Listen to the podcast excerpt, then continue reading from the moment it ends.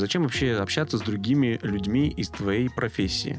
Я никому не нужен, я слишком лох. Общение это прям основа, это база. Ходишь жертву и говоришь ей: то вам не расскажу, но есть у нас, есть. У меня случай был в сауне. Там вот он рассказал, что все через жопу, потом там он рассказал, что все через жопу. Ого, люди. Блин, так легко, за что вам платят? А вот что нужно, чтобы это дизайнер? Там же чисто курс пройти. Просто хотя бы с единомышленниками. Вот наш офис, смотрите, у нас такой офис. 4 людьми работаю, я их привлек, с которыми я познакомился на разных дизайн-тусах. Как сектанты, которые, знаешь, которые ходят обычно... мы приехали. Привет, с вами подкаст «Дизайн из ничего». С вами его ведущие я, Тёма из МТС, и Игорь из IT Agency. Сегодня мы поговорим про дизайн-выходные и нетворкинг на различных мероприятиях, связанных как-то с дизайн какой-то темой. Дизайн-выходные очередные прошли недавно в Суздале. Мы на них ездили всей толпой дизайнерской. В Суздале живет, по данным местным, 9 тысяч человек. И приехал туда 3 тысячи дизайнеров. Ну, или около того. Вот, поэтому Суздаль почувствовал очень сильный перекос в сторону дизайна. Чего вообще думаешь? Как тебе в целом вообще дизайн-выходные как явления? Ты сколько уже посетил их? И как тебе этот конкретный съезд? Слушай, я был только на 2 встречах, вот на 2 съездах дизайн-выходные. Это Кострома и Суздаль. В Костроме, кстати, я познакомился с Игорем. Вот там уже как бы причина не ехать. Там обитают вот такие замечательные люди. Вот. Мне в целом очень это нравится. Я ждал больше, чем какого-то отпуска, наверное, потому что я прям как представляю, что вот столько людей, с которыми можно вот так вот взаимодействовать. Атмосфера похожая на некоторые, знаешь, лагерь, вот, в который ты приезжаешь, и как бы очень естественно с кем-то знакомиться. То есть как будто бы, все вы понимаем, что мы тут ради этого. То есть даже если вы идете на какие-то выставки, еще где-то, где вы можете встретить людей с одним и тем же интересом, как будто бы он не дает все равно зеленый свет на то, что да, я пришел туда познакомиться с людьми, которыми тоже интересна эта тема. А на дизайн-выходных основное это вот лекции и вот как раз коммуникация. И вокруг этого даже организаторы выстраивают какие-то квесты, то есть все тебе напоминает о том, что вы тут, чтобы немножко свою интровертность побить и начать уже коммуницировать. Кстати, я вспомнил, это в Костроме особенно было. Там просто идешь по улице и кого-то видишь, кто вот одет, как-то похож на дизайнера. И там все друг другу кричали, типа, а вы дизайнеры? И они такие, да, мы дизайнеры. И вот это вот общение, оно прям даже на улице происходило. То есть не только в лекционных там залах, еще где-то, просто на улице. В Суздале там тем более вообще всех видно сразу. Слушай, я вспомнил реально с Костромы, мне так кричали, я такой все время, нет, отстань. Просто все время кричит, понимаешь? Если я вижу, что там просто какая-то толпа уже пьяных дизайнеров, например, я такой... Ребят, на меня хватит сегодня общения, наверное. Вот. А так, да, такое присутствовало, это на самом деле здорово. Нам вообще про МТС говорили, вот когда мы были в Костроме, мы ходили все в толстовках, то, что мы какая-то, как сектанты, которые, знаешь, которые ходят, обычно песни поют. Это такое, может, нас прям все время перевешивало по количеству. И, на этом мероприятии тоже такое присутствовало, но тут людей было намного больше, нежели в Костроме, и поэтому как-то мы немножко, может, потерялись. Не потерялась сцена. Сцена вообще не потерялась. Вот, которая просто все перебивала своим шумом. Такие, мы приехали. Вот, но вот как люди, как человек, я точно потерялся пару раз там, да. Давай, я просто подумал, может быть, не все знают, что такое дизайн-выходные в целом. Может быть, 2 слова я скажу про... Слушай, рассказывай. Да. Игорь вообще был на миллиарде мероприятий дизайн-выходных, поэтому, я думаю, он в целом может уже собственно организовывать, так что в 2 словах точно вам расскажет. В общем, дизайн-выходные – это такие съезды дизайнеров в разных в основном малых городах России. Смысл их в том, что туда приезжают докладчики, они не получают гонорар за свои выступления, туда приезжают слушатели, они не платят какие-то деньги за билет. То есть просто люди все приезжают. Понятно, что есть спонсоры в этом мероприятии, потому что организация, она не может стоить ничего. Но, тем не менее. И... это всегда происходит в каких-то малых городах. Это было в том году в Костроме, потом в Выксе, потом в Тюмени. Да. А в этом году, соответственно, в Суздале, еще, наверное, пару городов будет. Вот. В целом, Там собираются дизайнеры, дают лекции, какие-то лекции более удачные, какие-то менее. Вот. Но, тем не менее, общий уровень, он там сравним с любыми платными конференциями в том числе. Давай сравнение проведем, чтобы как-то людям было понятнее. Вот возьмем популярное самое. По факту это дизайн-выходные и какой-нибудь дизайн-просмотр. Вот основные какие различия в них. А я на дизайн-просмотре не был, кстати, ни разу. Я только вот на Ютубе смотрел выступление, и если это вот тот же человек, который выступает на дизайн-выходных, с лекцией с таким же названием, то в целом оно, вот, по моему наблюдению, не сильно отличается. Хотя, может быть, могу ошибаться. Тогда я могу рассказать в двух словах. Дизайн-просмотр – это вообще не то, что вы видите на Ютубе. Они очень заморачиваются со съемкой, у них там прям все вау, круто. Люди в зале сидят с серьезными лицами. Я вот, когда только начинал свой дизайнерский путь, там, короче, я смотрел эти лекции, думаю, вау, там столько людей, все что-то шарят, всех такие, все серьезные сидят со всеми там ноутбуками, планшетами, в таких вот кимоно. По факту, когда я пришел на мероприятие, я разочаровался, потому что, выступает человек, люди сидят, а дальше что? То есть один зал, кто-то выступает, его выступление тебе может не нравиться, и что тебе делать дальше? Пойти ты можешь там в магазинчик, с кем-то познакомиться. И вот познакомиться, это для меня самое было, что хорошее, собственно, присутствует. И при всем при этом это стоит больших денег. То есть дизайн-просмотр, многие люди вообще не знают, что можно его посетить там дешевле, чем за 20 тысяч рублей. Есть как бы обходные пути, официально, я так сказал, обходные. Просто вам надо заморочиться очень сильно. То есть они за какой-то промежуток до начала мероприятия, даже не какой-то промежуток, там, пару месяцев, говорят то, что вы сейчас подпишитесь на рассылку, которая вам потом расскажет даты, когда откроется, покупка заранее билетов. То есть вы подписываетесь, а вам говорят, вот через месяц стартует, и вот ровно через месяц в какое-то определенное время стартует продажа билетов, и один и тот же билет, то есть он никак не будет отличаться в дальнейшем, если ты его приобретешь, он будет стоить на старте продаж, я вот покупал год-два назад, как-то вот так скажу. Я, может, дважды вообще покупал. За 3600. 3600. Я такой, вот это точно того стоит. 3600 стоит мероприятие. Чуть позже расскажу, почему. А вот когда он стоит там 9, то есть он уже через пару дней 9000 стоит. Потом я такой, это вообще того не стоит. То есть по факту вот это вот мероприятие, лекции, как бы все красивенько, здорово. И тебе еще такие, вот, держи бутылочку для воды. И ты такой, вот это все берешь, такой, это точно не 9000 рублей. То есть, с каждого по 9. Это прям круто. А к началу мероприятия там 20 плюс может стоить билет. И вот эта вот система, она на самом деле очень, мне кажется, как бы и интересное, что они такую придумали, но и странное, потому что вот ты пропустил день, и я уже такой, я не хочу идти.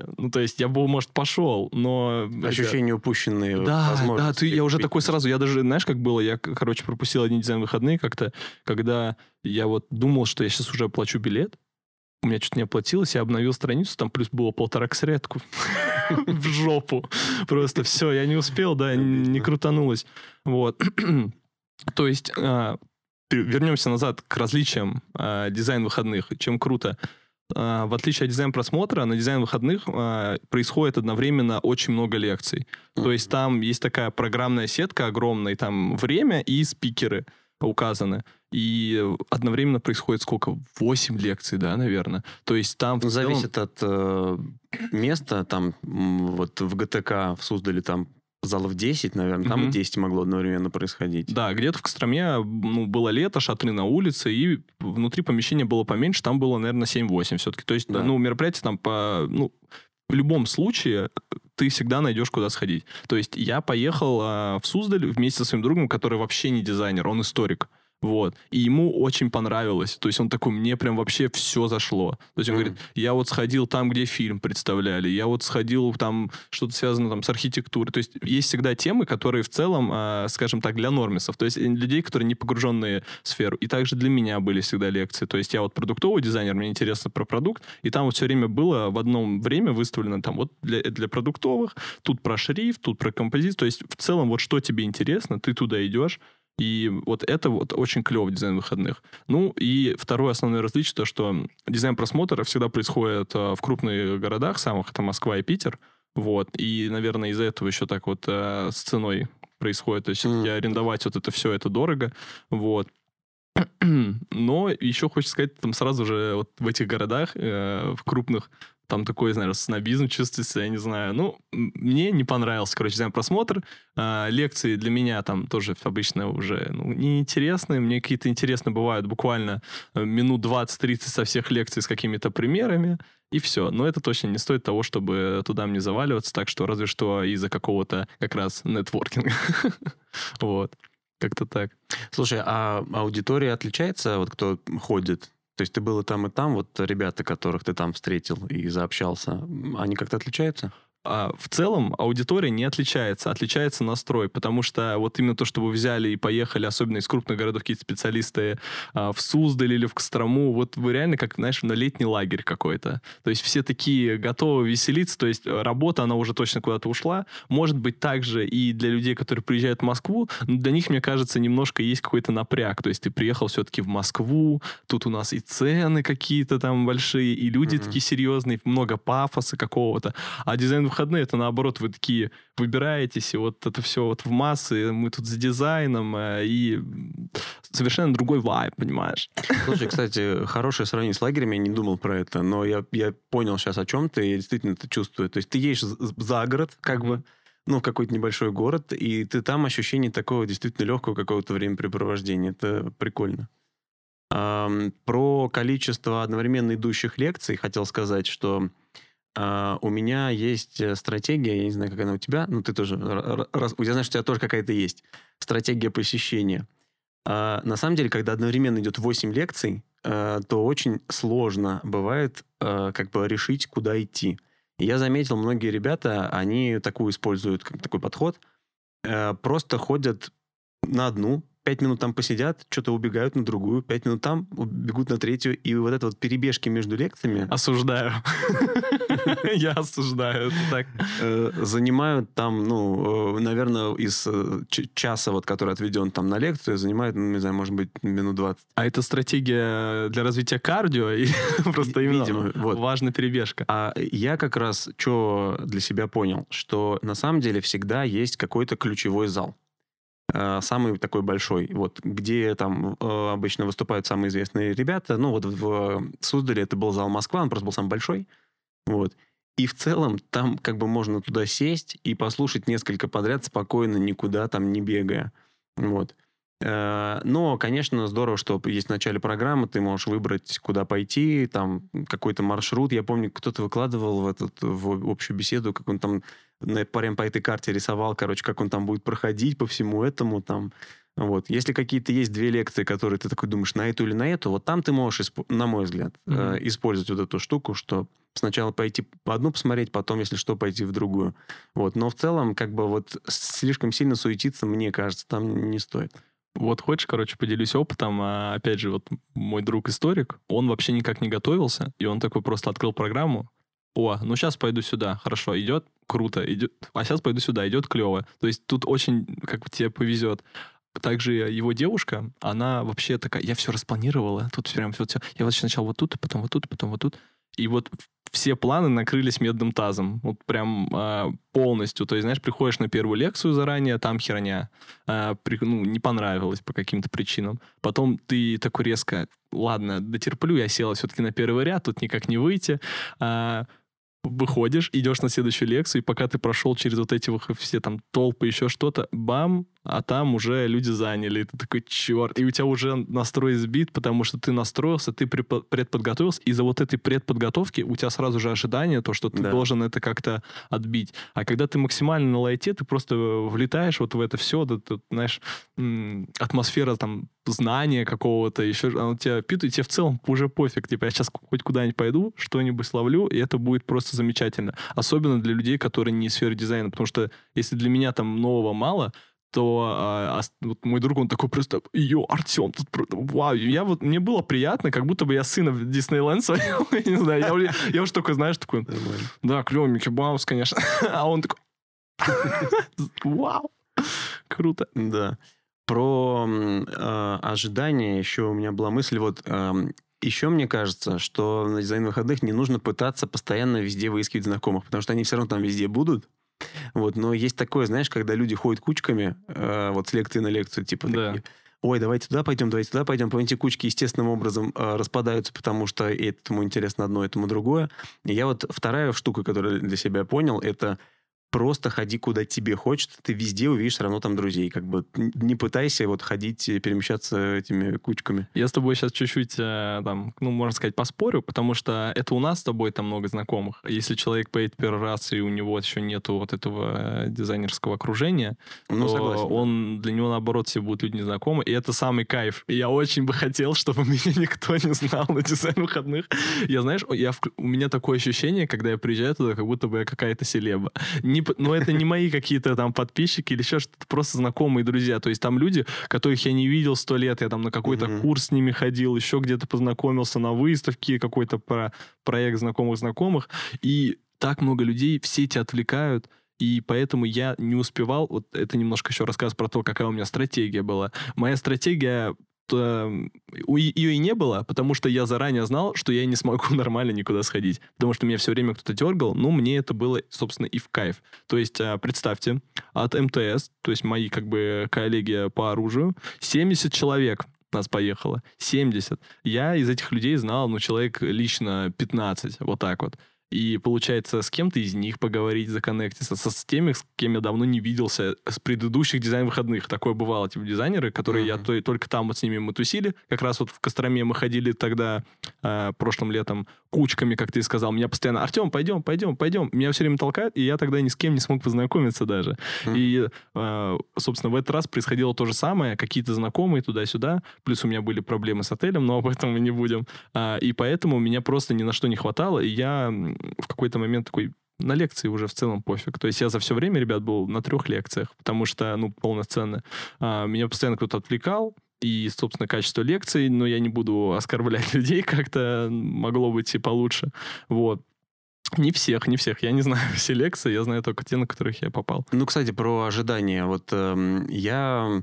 тоже замечаю, что есть лекции на дизайн-выходных, которые в целом я как бы могу там условно зайти в интернет, набрать это в поисковике и примерно это же прочитать.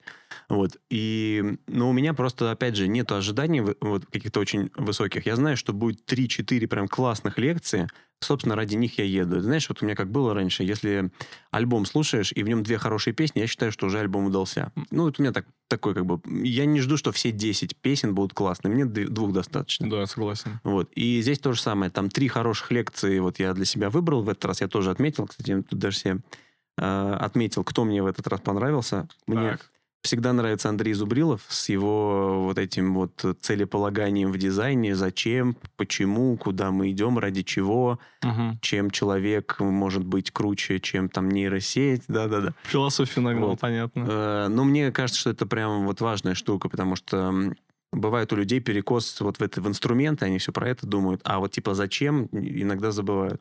Это, знаешь, у меня случай был в сауне. Это просто с ничего. Это тут склейка должна была быть, да, ребят? Вы забыли просто. Короче, случай в сауне. Захожу в сауну, там какие-то знакомые, но я там с ними ходил в бассейн и что-то такое. Они спрашивают, чем занимаешься? Я такой, дизайнер. А вот что нужно, чтобы это дизайнер? Там же чисто курс пройти... там, пиксели что-то двигаешь, такое, ну, в целом, да, я говорю, вот, научись инструменту, все, будешь дизайнер, блин, так легко, за что вам платят? Я говорю, сам не знаю. И люди реально думают, что вот я вот научусь вот это вот тыкать, и все будет клево, я уже специалист. Почему не даете денег мне? Ну да. Потом мне понравилась Ольга Сартакова, она рассказывала про менторство в дизайне. Вот, прям... Я не смог на нее попасть, я хотел. Ну, у нее, кстати, она презу выложила, и запись, не знаю, может быть, даже запись есть, не помню точно. Вот, ну, короче, она крутая тоже. Если вам интересен такой ментор, как я, в перспективе, пишите мне. А если вам интересен такой ментор, как Ольга, пишите ей. В целом, вот какой вам ментор интересен? Вот вы вообще... И пишите. Хочешь кому-то написать, пиши. Как хочешь жить, так живи. Да. Вот. И третий мне понравился Ярослав Шуваев, его я не знал до этого. Он рассказывал про всякие... Ну, про нейросети, короче, как тут много. Но я что понял про нейросети, мы еще поговорим, видимо, в следующем выпуске про это. Но я, короче, понял, что самое крутое — это копить способы использования нейросетей. Знаешь, типа... Копить и не использовать. Можно и так. Ее типа, так можно использовать, а еще так. И вот он просто парочку привел примеров, не очевидных для меня, и по использованию там, того же ChatGPT. Например, ChatGPT сказал, а пришли мне код SVG-шки, ну, то есть это векторная графика, кто не знает, описываемая тоже там определенным кодом, который нарисует мне картинку такую-то, такую-то. Он, по сути, ChatGPT, который выдает только текст, заставил выдать ему картинку, и он ее показал. Вот, ну, типа, такие это вот как разработчики как раз с этим работают. Там же код. Ну, код — это текст, и... Да. Ну, вот, как бы у меня этого не было. Вот. Ну, то есть 3 лекции, и я считаю, что 3 лекции, которые там зашли хорошо, вот я выполнил свою программу. И еще хотел сказать... Хочешь сказать? Всегда. Давай я скажу лекции, которые мне понравились. Их всего 3. И как раз на которых я был... Ладно, нет, шучу. Я был, сейчас скажу, я был на 3 лекциях полноценно. С каких-то я уходил. И их было много очень. Вот. Так что я сейчас выскажу такое немножко сдержанное недовольство в сторону одной из лекций. Даже 2. Это лекция «Газпрома» и лекция «ВК». Потому что... Не был ни на одной, кстати. Да, это было, знаешь, в зале там... Не буду рассказывать, какая разница, в каком зале это было. Собственно, лекция в ВК мне показалась как будто бы устаревшей. То есть, ну, там рассказывали про какие-то настолько базовые вещи, как раз про вот то, что ты сейчас рассказывал ранее, SVG. То есть, ребят, хватит использовать растровые иконки. Вот мы использовали их, а потом... То есть, реальный кейс... Кейсы — это круто, я это люблю, но там такой кейс, что у нас там было полотно, растра, это очень много весело, а теперь вектор, смотрите, мы храним. И ты такой... Вау, спасибо за этот опыт. Я думаю, любой, кто делал свою систему не миллиард лет назад, делает уже векторы. Это, блин, прям настолько база. А про «Газпром» там были интересные штуки, но все равно, знаешь, они такие, вот наш офис. Смотрите, у нас такой офис. У нас лучший офис. А еще не офис, еще вот эта вот команда. А смотрите, ну, а я ведь тоже приятный человек, да? А какая там тема была у «Газпрома»? Слушай, там в целом было реально про работу в компании, но слишком был упор в какое-то того, что да, у нас круто. Ну, как бы очень в лицо это было. То есть можно было как-то это показать через кейсы, и там было и такое тоже, то, что вот у нас было какое-то приложение, там, тестирование ковида, которое мы там быстренько сделали, буквально там тестировали, знаешь, сделали продукт за неделю, и без деталей, как они тестировали, то есть мы такие оттестировали, они показывают то, что у нас-то есть, у нас есть тест, мы делаем все быстро, мы клевые, несмотря на то, что мы такая большая компания, и я верю в то, что у них там офис крутой, это все может быть правда, зарплата хорошая, все то, что он говорил, но вот когда зашел там реальный пример, и то, что он разгонял, показывал, как они это все клево сделали, либо, я не знаю, они это реально там как-то все идеально скооперировались, там такой менеджмент, что вот это вот все вытекающие и бамы не выпустили, но я не поверил, то что, блин, ну, а что там были за исследования? Вы там в коридорку сделали, то есть, ну, прошлись там, своим показали, такие нормально, ну, потому что нормальное какое-то глубокое исследование, чтобы вот что-то выпустить, оно ну, за неделю я не знаю, что можно сделать. Можно сделать какие-то небольшие UX-тесты. О них я, не знаю, буду рассказывать либо сейчас, либо в следующих видео, поэтому смотрите их. Обязательно расскажу про пример как раз кейса, который можно в неделю-две уложиться. Вот у меня есть работа, где мы тестировали просто 1 экран приложения, понимаете? 1 экран важный, и он часто открывается. Это карточка сотрудника какая-то со всей его информацией. Но даже для вот этого теста на таком не как бы флагманском продукте, как мой, для многих сотрудников вот столько потрачено времени, не потому что я баклуши спинал. Вот. Я не представляю, как они такие, мы сделали приложение, оттестировали его за неделю. Ну, камон.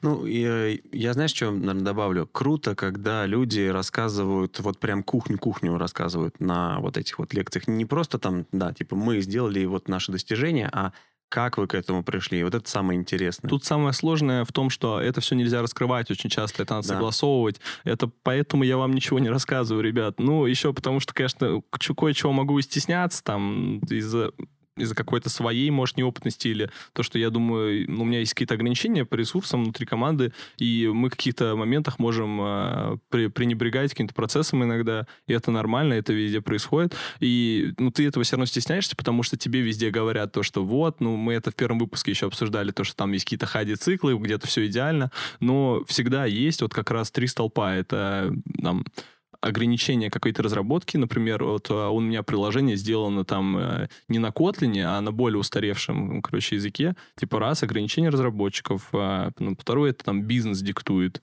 То есть какие-то внешние. И только потом уже идет вот ваш дизайнерский процесс. И он далеко не пробивной. То есть он должен по максимуму, ты должен это пропагандировать, как бы, чтобы было все круто, стараться, но иногда вещи, они вот просто, ты должен это принять. Ты такой, вот, оно вот так, поэтому я вот в этом роли не был вот тем идеальным вариантом.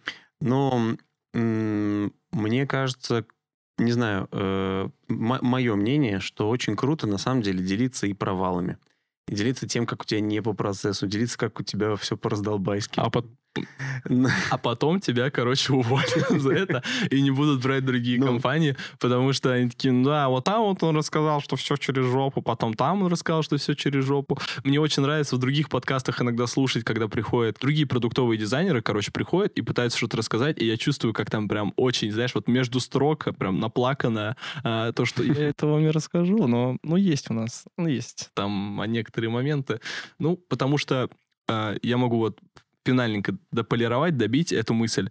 Вот вы приходите в компанию, и вам надо работать над продуктом каким-то, а этот продукт, он был сделан, как бы начало его положено, до того, как вообще в России кто-то использовал UX. То есть кто-то вообще задумался, а UX это что? Вот. А вы хотите, чтобы вот это, которое работало в таком вот режиме, оно вот взяло резко и на продуктовые рельсы пересело. Нет, не все в жизни в наших руках. Типа, это не со стороны дизайнера должно быть. Есть даже презентации там, какая-то презентация из там Астаны была, где дизайнер рассказывал о том, насколько вот есть компании, у которых погружены вот этот дизайнерский процесс, который нет. Но я вот выделю такую мысль, что очень часто в одной компании, это вот во всех, точнее, компаниях, скорее всего, вот как на каких-то продуктах дизайнерский процесс на дне, а на каких-то будет, наоборот, на пике, может быть, реально идеальный дизайнерский процесс. То есть, и, скорее всего, продукты, которые вы видите, там, самые флагманские, типа, которые приносят новый там доход, еще что-то, там вот реально много ресурсов, там правильный подход, там все контролируется. Но когда у вас компания из сотни тысяч сотрудников, то оно только как-то медленно со временем, это очень неповоротливая система. Поэтому там не ожидайте, что сразу вы придете и будет все как вам надо. Что еще про дизайн-выходные, кстати, хотел сказать, что еще они идут там 2 дня, иногда 3 дня. В этот раз даже 3 дня было. И крутая штука — это вечеринка между. То есть обычно это вот с субботы на воскресенье бывает вечеринка, где там музыка. И особенно, я помню, в Костроме там какие-то прекрасные просто выступала девчонка, которая пела какие-то народные напевы под электронику. Мне прямо зашло. Вот. А в Суздале там просто, такая, типа, танцевальная была, обычная. Вот. Но, в общем, это тоже, как бы, часть, наверное, антуража. Опять же, как в детском лагере, понимаешь? То, что ты такой приходишь, а сейчас дискотека. У нас дискотека. И точно, как в детском лагере, никто не знал, как танцевать на дизайн-выходных, потому что там было техно, а у людей не было с собой конфет для соответствующего настроения. Вот. И из-за этого, как бы, мы с Игорем нашли, как развлечься. Звучит немножко двояко, но Игорь презентует сейчас свой метод отдыха. На дискотеке? Именно. Нужно, короче, найти жертву. Взять клофелин. Да. Находишь жертву и говоришь ей, давай устроим с тобой танцевальный поединок на максимально неадекватный танец.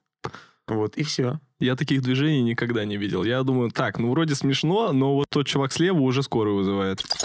Давай еще, может быть, немножко проговорим про вот второе слово, про знакомства деловые, да, там? То есть... Я думал про выходные, потому что дизайн-выходные, второе слово. Про четвертое, если за слово считать предлог. Давай про последнее слово.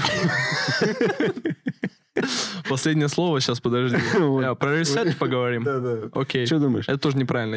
Ладно, так. Что я думаю про нетворкинг? Что ты думаешь, да, вот вообще в целом? Кого-то там встретил, кого-то там надеялся встретить. Я не знаю, насколько ты общаешься с ребятами оттуда и вообще, насколько важно дизайнеру Ну, типа, сидишь ты в своей как бы фигме и сидишь, слушаешь уроки и слушаешь. Зачем вообще общаться с другими людьми из твоей профессии? Чтобы сэкономить свое время. Сначала ты его тратишь, вкладываешь, потом пожинаешь плоды. Как и, собственно, со многим, где ты вкладываешься в себя.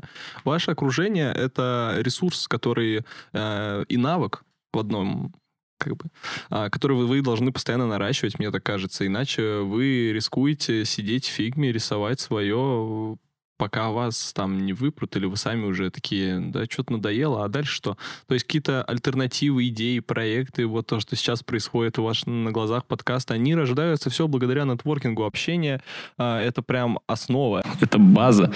Без нее никуда, потому что без нее, не знаю, сложно пробиваться. То есть, ребят, просто сложнее в миллиард раз, я не знаю. Вот лично у меня самостоятельно дойти до чего-то не получилось. Никогда в жизни, никогда в жизни не получилось. Ни разу не выходило. То есть я вот когда начинал свой дизайнерский путь, я уж как где-то все время его вспоминаю, я такой, что дизайнерский путь, свой путь. У меня ничего не выходило, пока я не скооперировался с нужными людьми. Вот. И я прям чувствую вот этот контраст, когда вот я начал общение, потому что до этого у меня еще был страх писать людям. Я никому не нужен, я слишком лох, там вот все специалисты, и мне какой-нибудь сейчас вопрос зададут резко. Вот, ну, что за мысли в голове? То, что меня резко кто-то спросит, а я лох, и он такой, вот, блин, зачем вообще с дебилом общаться? Вот. А по факту... Пишите людям, пишите Игорю, мне не надо. Он вам на все ответит. Очень открытый человек. Вот. Просто популярность, понимаешь? Нетворкинг, я не знаю, я как-то немножко с темы сбился, наверное. Важность этого нетворкинга в том, что вам могут просто подкинуть, я не знаю, подработки. Вот очень много людей, я уверен, кто нас смотрит, они там на фрилансе, и бывает такое, что, например, ваш коллега, который фрилансер, вы такие думаете, ну он-то конкурент, ну что он мне даст? Что он мне может подкинуть? Он сам выполняет то же самое. А потом он резко захотел, ребят, знаете, сменить какую-то свою позицию, ну, например, пойти в офис, да, работать, и ему уже не интересны его клиенты, а он заранее об этом не подумал, и куда ему деть вот этот вот ресурс клиентов его постоянных, и он вспоминает, о, у меня есть знакомый, слушай, хочешь этого клиента, и он вам может подогнать постоянного клиента, если вы справитесь, то есть просто вот так вот возьмет человек и раздаст по своему кругу вот этих вот людей, вот эти вот, ну, ценные денежные мешки. Так и странно бы это не звучало. Вот. То же самое с работой. Человек может менять работу, и он такой, слушай, ты же хотел тоже в офисе поработать, давай попробуйся вместо меня. Ну, вам все равно придется, вы не думайте, это все не блат. Вам все равно придется полностью соответствовать. Просто в первую очередь человек будет смотреть из знакомых. Всегда так спрашивают. Просто почему? Это экономия времени, это экономия денег. Разместить резюме на HeadHunter — это деньги. Надо все составить, надо HR это все проговорить, пройти вот этот барьер софт-скилла. А тут человек сразу такой, ну я помню, он хотя бы по общению нормальный тип. Угу. Все, барьер пробивается, вам осталось только соответствовать. Когда рынок в ужасном таком состоянии, очень сложно бороться еще и на этих этапах. На этапах просто вот вы среди других людей... пару строк. То есть, а тут сразу у человека в голове выкатом как личность, ну вот есть человек, можно его тут уже поставить, и все будет хорошо. И это просто явный плюс. Это точно отбивается. И прокачивается еще навык какой-то... Ну, социализироваться надо, ребят. Интроверты, дизайнеры, их вот среди моих знакомых по пальцам пересчитать, и их путь, я вам так скажу, он намного сложнее. Намного сложнее, не сказать, что от этого есть какой-то выхлоп как для вас, так и для вашего ремесла. Ну, кстати, я, наверное, про себя могу сказать, что я раньше был как раз-таки таким больше интровертом. То есть вот я сидел, у меня не было вообще знакомых дизайнеров. Просто, ну, то я знал, что это... Ну, то есть я читал там блоги ребят, я знал, что они существуют, эти люди, но я никогда не общался с ними вот так вот, чтобы вот вместе. И я даже как бы на свою вот первую такую серьезную работу попал, просто тоже читая блог, увидев там вакансию, позвонив, ну, там, написав, позвонив там и так далее, и так далее. Вот. И долго я думал, что как бы, ну, зачем общение, если ты такой крутой спец, тебя типа и так все заметят. Типа, ну, и так ты как-то там, ну, ты и так себя там проявишь. В какую-то справедливость веришь, ты такой, так, стоп, я просто должен приносить пользу. Если я приношу пользу, значит, я им нужен, значит, меня должны брать. То есть ты такой, сейчас же мир не так работает, что кто-то там дяденька кого-то посадит. Нет. А мир работает, оказывается, куда хуже, ребят, сложнее, чем раньше. Если раньше вам надо было найти просто дядю, который вас там посадит на место, то сейчас вам надо найти дядю, который вас посадит на место, но вы уже должны все уметь. Вот в чем отличие часто и бывает, да. Ну, в общем, вот у меня довольно долго это происходило, вот такое понимание того, что на самом деле нужно попробовать. Ну, то есть первое у меня было такое, а давай-ка я попробую, схожу. Вот. И я помню как раз свои первые впечатления, то есть такой, ого, люди с таким же юмором, как у меня. Плохим. Люди с такими же чаяниями, там, какими-то переживаниями, со всеми этими штуками, как у меня, типа шутят, общаются вот про то же самое, потом это как бы с одной стороны. То есть такое первое ощущение, это ты не один в своей профессии. Это прикольно.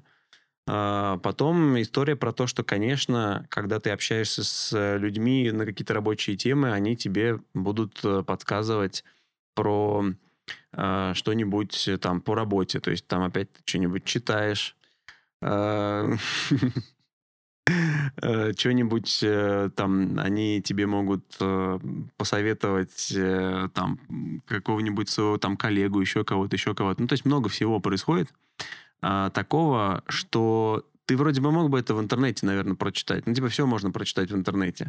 Но при этом, когда ты это слышишь от человека, это, ну, дает тебе тоже какую-то там дополнительную поддержку. Какую-то обозначает важность этой штуки. Угу. Вот. И то есть ты знания получаешь от живого человека, ты с ним можешь поделиться своим каким-то опытом, он тебе сразу на это ответит. Ну, какие-то такие, в общем-то, простые вроде бы вещи, такие очевидные.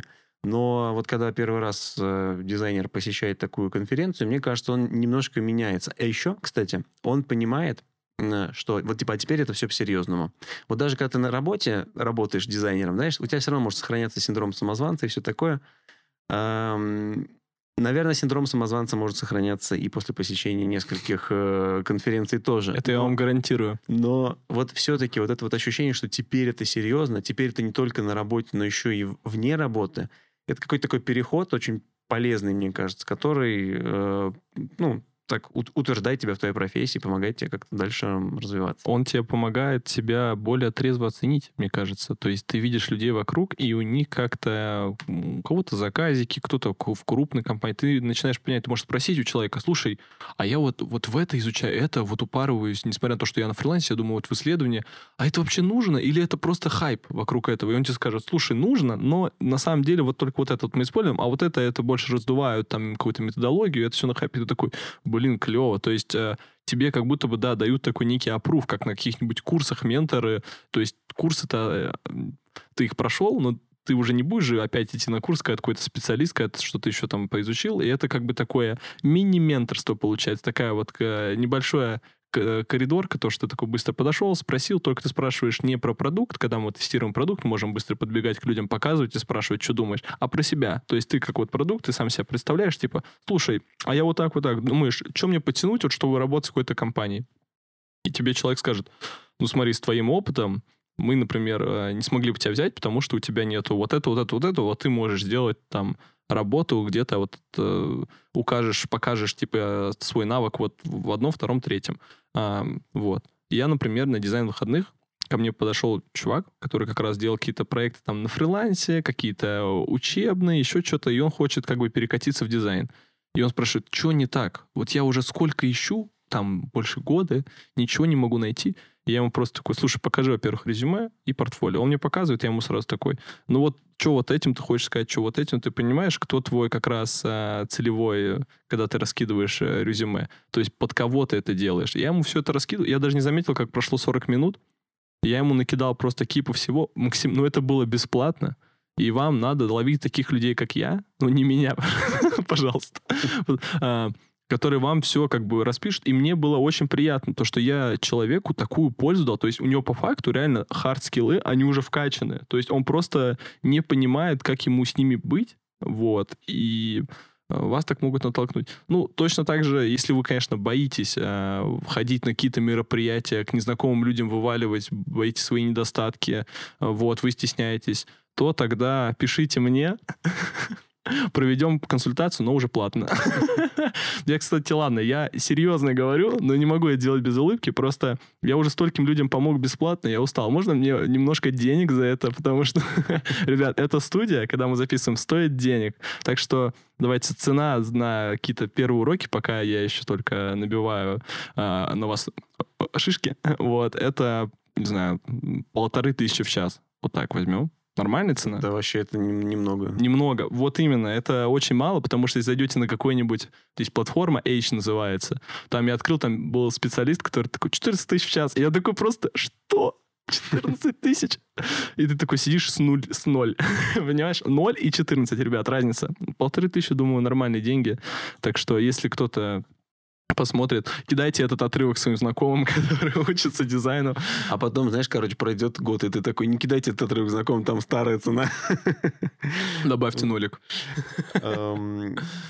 Так, ну что, в целом... наверное, последнее вот в добивку того, что ты сказал. Вообще дизайнеры любят помогать друг другу. Ну вот я это заметил. То есть подойти и спросить что-то ни разу, никогда я не видел вообще нигде, ни на одной конференции, чтобы кто-нибудь такой, слушай, я не знаю. Гуляй. Вот, такого не было ни разу. Поэтому в целом пользуйтесь этим. Вот. Короче, давай про Тинькофф. Давай, самое главное, короче, что было на Тинькофф конференции. После того, как там все там спикеры что-то выступили, был перерыв, там был обед. Ребята, просто ходите на конференции кушать. Это просто бомба. Нет ничего лучше, как прийти и покушать горячую или вкусной какой-то еды. Там даже были эти, как официанты такие. Да, единственное, что был Тинькофф.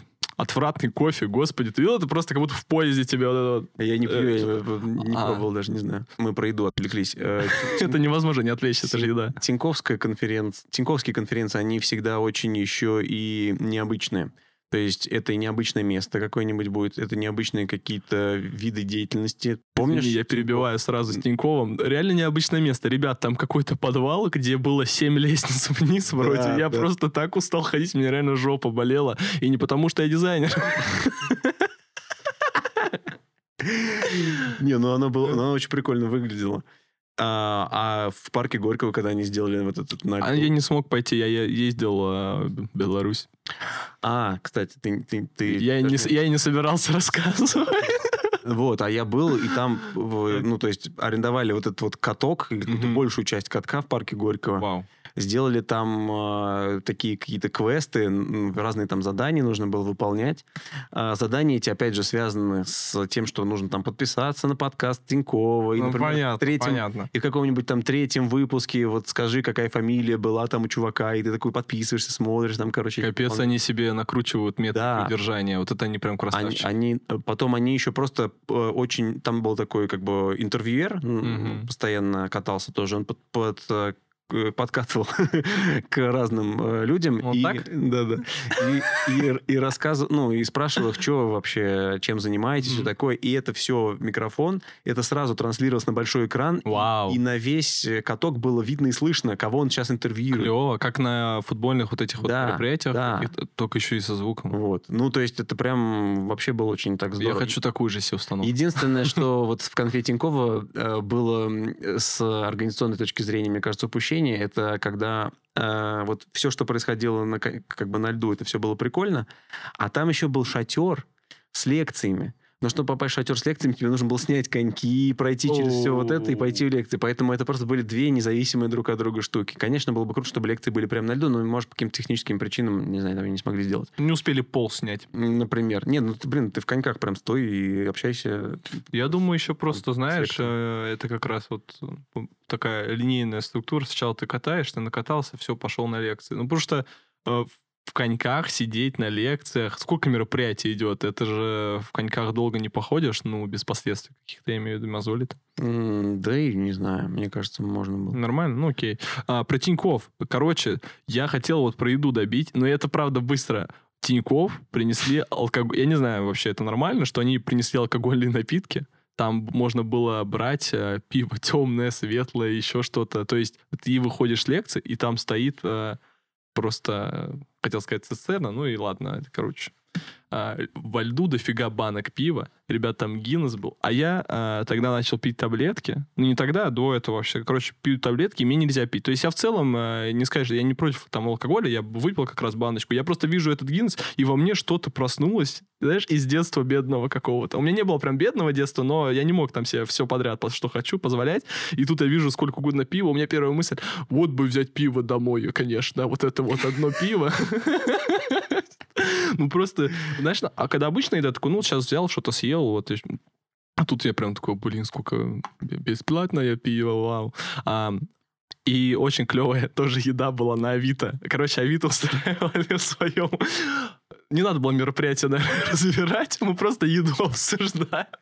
Короче, на Авито, знаешь, что было? Они нарезали дыню и арбуз. Блин, а я тогда так уже скучал. На улице зима, мне так не хватало этого лета, я ненавижу зиму, а там реально арбуз, дыня, и там прям во время лекции все сидят, слушают. Я пошел такой... Стою, чавкую. Вот, там это было клево. И потом мы как раз немножко все-таки про мероприятия. После того, как прошли эти лекции Авито, там всего парочку спикеров выступало, мы просто как-то, кто остался последний, скооперировались и рванули в бар ближайший. Там были уже другие ребята, дизайнеры, и как-то так вот коннект произошел прямо в баре. То есть я ни с кем не общался, мы только завалились в бар, и даже вот такой же обстановке мы как-то все там скооперировались, было клево, весело. Я с этими ребятами про то, что вот куда это дальше идет, даже если это никуда не идет, я с ребятами подписался там на Инстаграме, обменялись, и потом там как-то немножко Телеграм, неважно.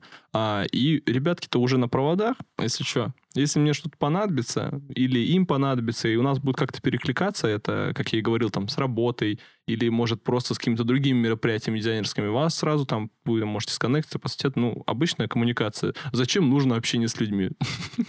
Как ответить на этот вопрос? Если человек задает такие вопросы, то сначала к врачу надо пойти, а потом уже возвращаться.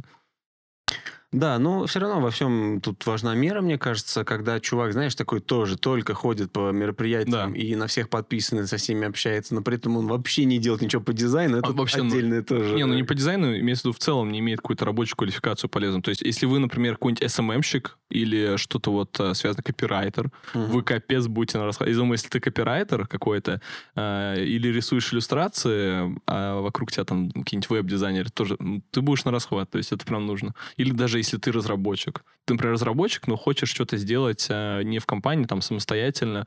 Блин, столько дизайнеров, бери, кого не хочу. Прям смотришь, говоришь, показывай портфолио, такой, нет, с тобой проект делать не буду. Идешь дальше, выбираешь, короче, изи, стартап за 2 минуты. Я помню на дизайн-тусовке Макса, студии Макса в Питере, там девочка одна была в кепке, у нее UX, UI написано было. А, это кепка от Апрок, кстати, да. Да, но я не знал, но мне казалось, что она... И кто-то еще на майке это делал, там какие-то такие надписи. Это просто было очень тоже так забавно. То есть люди там, конечно, приходят там и работу найти, и работников, наоборот, сотрудников найти. Ну, то есть всякие разные там... У каждого свои задачи. Я нескольких ребят нашел, с которыми вот я сейчас работаю с раз, два, три... 4 человека. Сейчас я с 4 людьми работаю, я их привлек, с которыми я познакомился на разных дизайн-тусах. Вот. Хотя, как бы, вот, казалось бы, иди лучше и смотри портфолио, и выбирай на Бехансе, да, и пиши в личку. Но вот как бы нет. Хочу в завершение добавить очень важную тему, которую мы вообще не озвучили. Это поиск друзей. Вот у вас много друзей? Сейчас слеза заплакал. Когда мы только начинаем свою какую-то социальную жизнь, это детский сад, школа, вуз, работа, ну, как бы у вас там уже для вас подобраны люди, варианты, с которыми вы можете коммуницировать. Потом, когда вы из этого всего вырастаете, вы понимаете, что вам перестали поставлять бесплатные ресурсы, и вам надо самим вот это все набивать, это фильтровать людей. Вот. И как раз я бы сказал, что это примерно на равных с тем, что мы до этого озвучивали, какую-то прям практичную пользу, потому что... Ребят, дружить можно, и когда вы выросли, не слушайте вы всех этих уже... Ну, типа, да, когда говорят, что вот после такого возраста друзей становится только меньше, и с каждым годом все меньше, и к концу жизни у тебя остается один. Да, вот эта история. Такая хрень. Я просто такой, ну, это да, если ты ничего для этого не делаешь. Ну да. У меня есть коллега, он аналитик, и он, это, кстати, еще тоже вот камень, в хорошем смысле слова, в наш огород дизайнерского комьюнити, то, что ты, Игорь, говорил, дизайнеры все очень положительные, готовы всегда помочь. То, что он говорит, вот у вас комьюнити такое, вы там друг с другом что-то коннектитесь, вот мне сложно с другими аналитиками как-то там дружбу там тоже завязать, какие-то такое общение, нетворкинг. Я такой, ну, я как-то попытался ему помочь, что-то разрулить, но по факту я говорю, ну, сори, у нас люди лучше. Вообще, мне кажется, сила профессиональных сообществ, она вот недооценена. Людям стоит... Вот нет у него... какого-то там мероприятия своего аналитического. Во-первых, я думаю, что они существуют, эти мероприятия для аналитиков. Но даже если их не существует... Может, там настроение другое чуть-чуть еще. Но все равно, мне кажется, круто брать и делать. В общем, вот, ну, соберись просто хотя бы с единомышленниками, вот, пообщайтесь там какой-нибудь, устройте там... А я ему, кстати, так его и вывел на всю эту фигню. Да? Я ему говорю, вот смотри, ну, ты по факту так, ну, ты пробовал. Он говорит, да, пробовал. Я говорю, ну, давай разберем какой-то вариант. Вот ты, например, у тебя появился какой-то вопрос. У нас в компании есть как много дизайнеров, так и много аналитиков. Например, с кем-то из компании, да, завязать. Я говорю, вот ты по задаче вот этой вот связывался с типом. Такой, да, вот мы обсудили задачу, я говорю, а ты не думал просто потом у него там в конце вашего разговора спросить, что он, как? Типа, как дела? Там, ну, какой-то другой, может быть, форме. Да, что-то нет. Что-то у меня как-то не клеится. А ты ему сказал, что нет. И это, на самом деле, это так смешно, но мы и сами такие вещи совершаем очень часто по жизни. Да. И наши знакомые, и выход из этого просто, а ты ему сказал, ну, это же понятно, это же логично, это же я вот так вот там что-то чувствовал, а по факту люди просто очень не умеют коммуницировать. Это очень сложно. Просто сказать иногда сложно людям. Просто подумать о том, что сейчас норма сказать. Вот этот разрушить этот вот барьер холодный. Угу. Вот, да. Подлей мне водички. Так, ну что, выпьем за... За конец выпуска. За конец выпуска, да. Ребят, если вам понравилось, обязательно поделитесь выпуском с друзьями, которые у вас интроверты и сидят дома и не видят какую-то пользу от выпусков. Скажите, вот вы могли быть одним из них. Да, а если вам выпуск не понравился, я сейчас скажу, что нужно сделать. Ставим палец вниз, отписываемся от канала. Потом никому не рассылаем ссылку на этот выпуск. Это только между нами, вот втроем. Никто не должен о нем знать. Потому что таким образом вы сделаете так, что у нас будет меньше подписчиков, и мы с Тёмой раньше закроемся.